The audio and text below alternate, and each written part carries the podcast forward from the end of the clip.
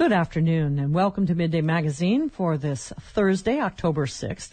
I'm Julie Hersey and coming up in local news we have some election results from Petersburg and election results from Ketchikan and Sitka. Two newcomers have unseated incumbents in Petersburg's borough assembly.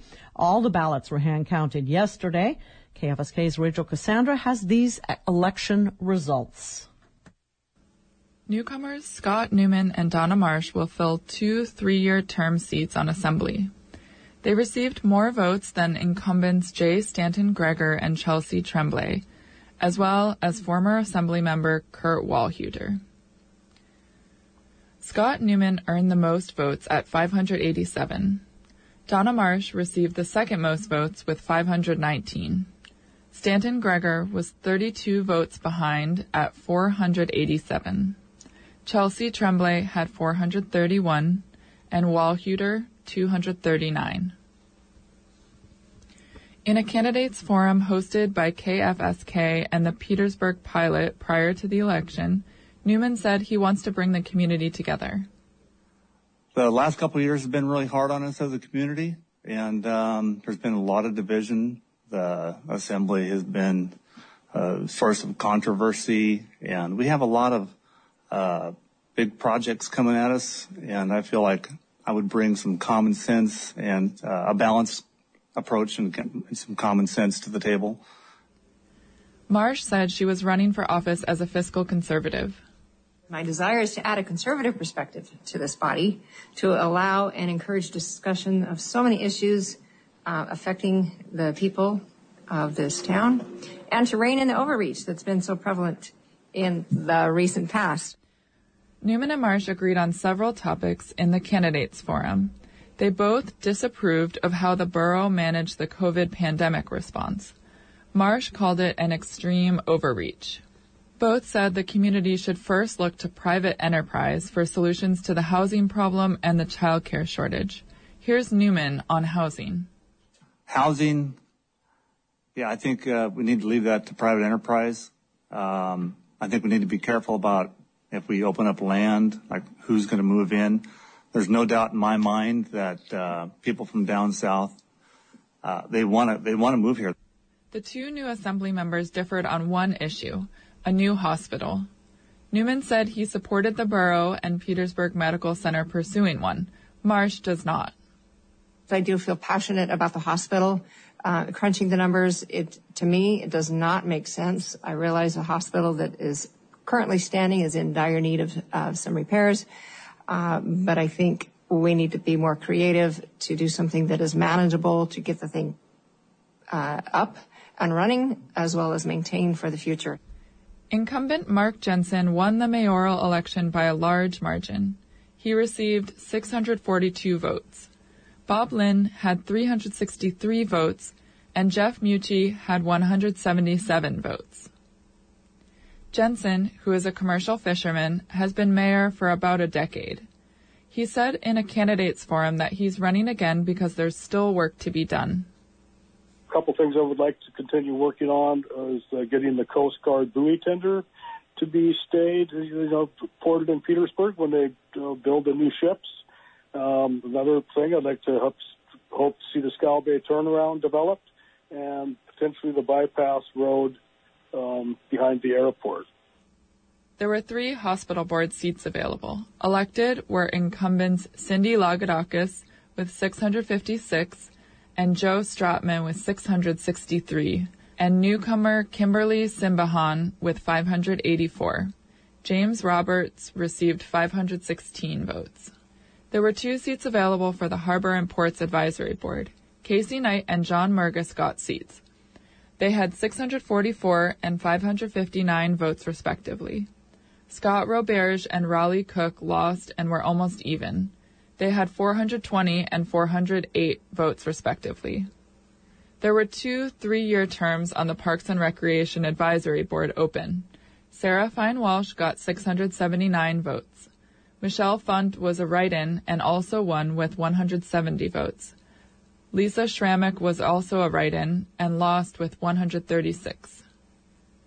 Propositions 1, 2, and 3 all passed by large margins. Yes votes led with 795, 881, and 708 votes respectively. The election results will remain unofficial until the borough's canvass board meets Friday at 9 a.m. to certify the results. According to the borough, 1,211 people voted this year. That's 40 more ballots than last year. The voter turnout over the past few years for the municipal election has been relatively stable. In Petersburg, I'm Rachel Cassandra.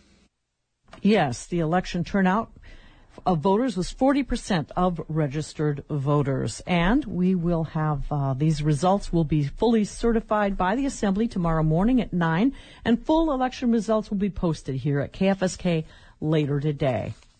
Ketchikan Gateway Borough Mayor Rodney Dial has a substantial lead after in-person election day votes were counted in Tuesday's municipal election. And a proposition that would remove borough funding for Ketchikan's library appears on track to fail. But as Eric Stone reports, there are still hundreds of ballots left to be counted. Ketchikan Gateway Borough Mayor Rodney Dial has a nearly 300 vote lead over challenger Katie Parrott in preliminary results. About 54% of in-person voters cast ballots for Dial. It's a big lead, but the results are not final. There are 680 ballots left to count in borough races, including mayor, assembly, and school board. Those will be counted by the borough's canvass board starting Monday, October 10th. Dial thanked his supporters in an on-air interview Tuesday night. I want to thank God for this night, and I want to thank all those people that prayed for me. I'm very humbled that the voters would give me another chance to serve. And I also want to deeply express my gratitude and let the community know that I will do everything I can to make our island a better place for everybody. He also reached out to voters who cast ballots for his opponent. I want to thank her for running a good campaign, and she definitely challenged me. She was a great candidate. And I, and I also want to just let those who didn't vote for me know that I'm going to work harder to earn your trust you know, and I do care about you. I care about your opinion. And uh, just once again, thank you. In the race for two seats on Ketchikan's Borough Assembly, incumbent Austin Otis leads by about 400 votes. He's received more than 1,700 so far. I think it's so important that uh, younger people are represented in government. So I'm glad I got reelected again, and uh, yeah, I hope I uh, um, represent everybody equally. So thank you. Glenn Thompson is in second with nearly 1,300 votes. Michael Ian Martin is in third, a little more than 200 votes behind. On Ketchikan's school board, Melissa O'Brien looks to have secured one of the two available seats. She was the top overall vote getter with more than 1,700 votes. Very exciting, very humbling. I appreciate, you know, that's 1,755 people who believed in enough in me to vote, and I appreciate that very much. Tom Hewitt is in second place with more than 1,200 votes. That's a lead of about 180 over the third place finisher Rob Arnold. But Arnold could make up some ground as absentee ballots are counted. A once a decade proposition asking voters whether to retain the existing voting system for the borough assembly looks to have passed by a wide margin. More than 80% of ballots cast on Tuesday favored keeping the current at-large system. But a proposition that would remove borough funding for the Ketchikan Public Library is narrowly failing in preliminary results. Nearly 55% of borough voters outside city limits voted against that proposition but there are still nearly 300 absentee questioned and special needs ballots outside city limits to be counted, so it remains to be seen whether the 159 vote margin from election night will hold. In races for Ketchikan City Council, incumbent Mark Flora is leading the race for two available three-year terms with more than 600 votes.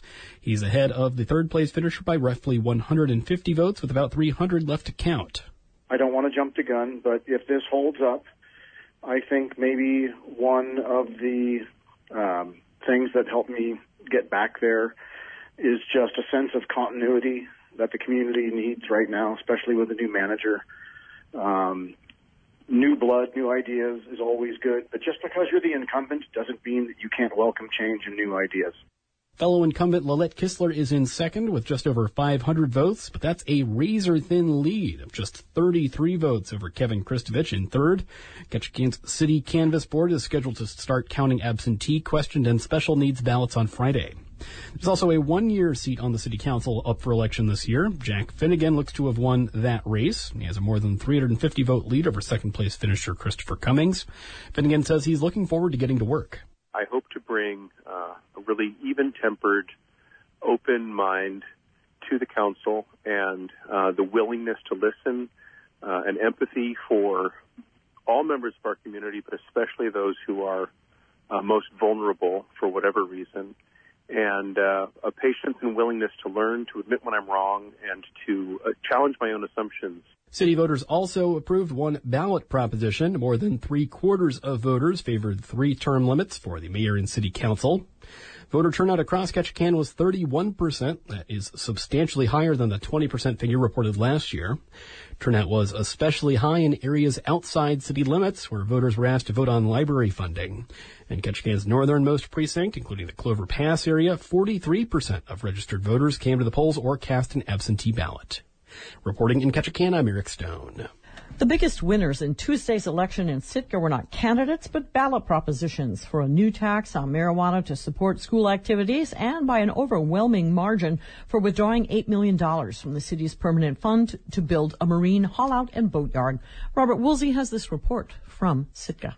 The effort to fund and build a new marine haulout in Sitka has been underway for three years, but no plan has gained any traction until now. And it finally just became clear that the only way to get this done is for the city to have skin in the game. Linda Behnken is the director of the Alaska Longline Fishermen's Association and a member of the Sitka Community Boatyard, a grassroots organization that submitted a proposal for construction of the project and raised significant cash to build it, but was waylaid by the pandemic and the subsequent cost increases. The organization's interest helped convince a group within City Hall to develop Prop 2 which asked voters to take up to $8 million from the recent sale of the Sitka Community Hospital building and apply it toward the construction of a public marine haulout and boatyard to replace a private facility that closed earlier this year. Assemblymember Thor Christianson was among those who helped craft the proposition. He says that just about everyone in Sitka realizes that the town needs a haul out. The solution proved to be finding a way to pay for one without imposing a new burden on the electorate. The plan worked. In an email to KCAW, Christianson wrote, By using the money from the hospital sale, we do not have to add any more taxes or fees to the average Sitkan. I think that is why it did so well. He went on to say that it was a chance to take advantage of an unusual situation to get the boatyard built with a minimum of pain. Christianson is proud of the work that he and others put into the proposition, but he's realistic, adding that we have a lot of work to go, but now we have a start. Voters passed the proposition by a staggering margin with 80% in favor, 1,225 yes to 309 no. Behnken is really pleased that the ballot passed so convincingly because there have been so many attempts to develop a project with private capital. A lot of the preliminary engineering has already been done at Sitka's Gary Paxton Industrial Park. Now, Behnken says it's a matter of designing the best boatyard we can for our fleet and our community. She believes the Parks Board is poised to move ahead. My understanding is they're going to be moving pretty quickly and working towards getting the environmental permitting that needs to be done and, and getting rolling on that. The other ballot question to pass, although by not as large a margin, was Prop 1, which asked voters to replace the regular 6% sales tax on marijuana products with an 8% tax dedicated to support extracurricular activities in Sitka schools. Voters approved of the measure 57 to 43%. Outgoing Assemblymember Kevin Knox is one of the ballot proposition's sponsors. He sees the vote as a win that's been in the making since the state legalized cannabis in 2015. Marijuana Advisory Committee talked about this quite quite extensively. Um, it's been debated and, and, discussed in the community for quite some time. We've had a, a couple of different assembly discussions about um, you know increasing the tax and, and changing the way we, we structure tax around marijuana products, and uh, and this um, I guess is the culmination of it here. The tax is projected to eventually raise up to three hundred thousand dollars. Knox says it will now be up to the school board to determine how to apply it. To enhance activities and and be able to uh, provide uh, additional reach for, for kids that uh, and families that can't necessarily afford uh, participating in activities at all or you know multiple activities and just be able to kind of, I guess bring some equity to um, to everybody that wants to participate. Over 800 absentee and early ballots have yet to be counted in this year's municipal election in Sitka, but it's unlikely that the results would flip the large approval margins voters gave Props 1 and 2 on election day. Reporting in Sitka, I'm Robert Woolsey. That wraps up Midday Magazine for this Thursday, the news portion anyway.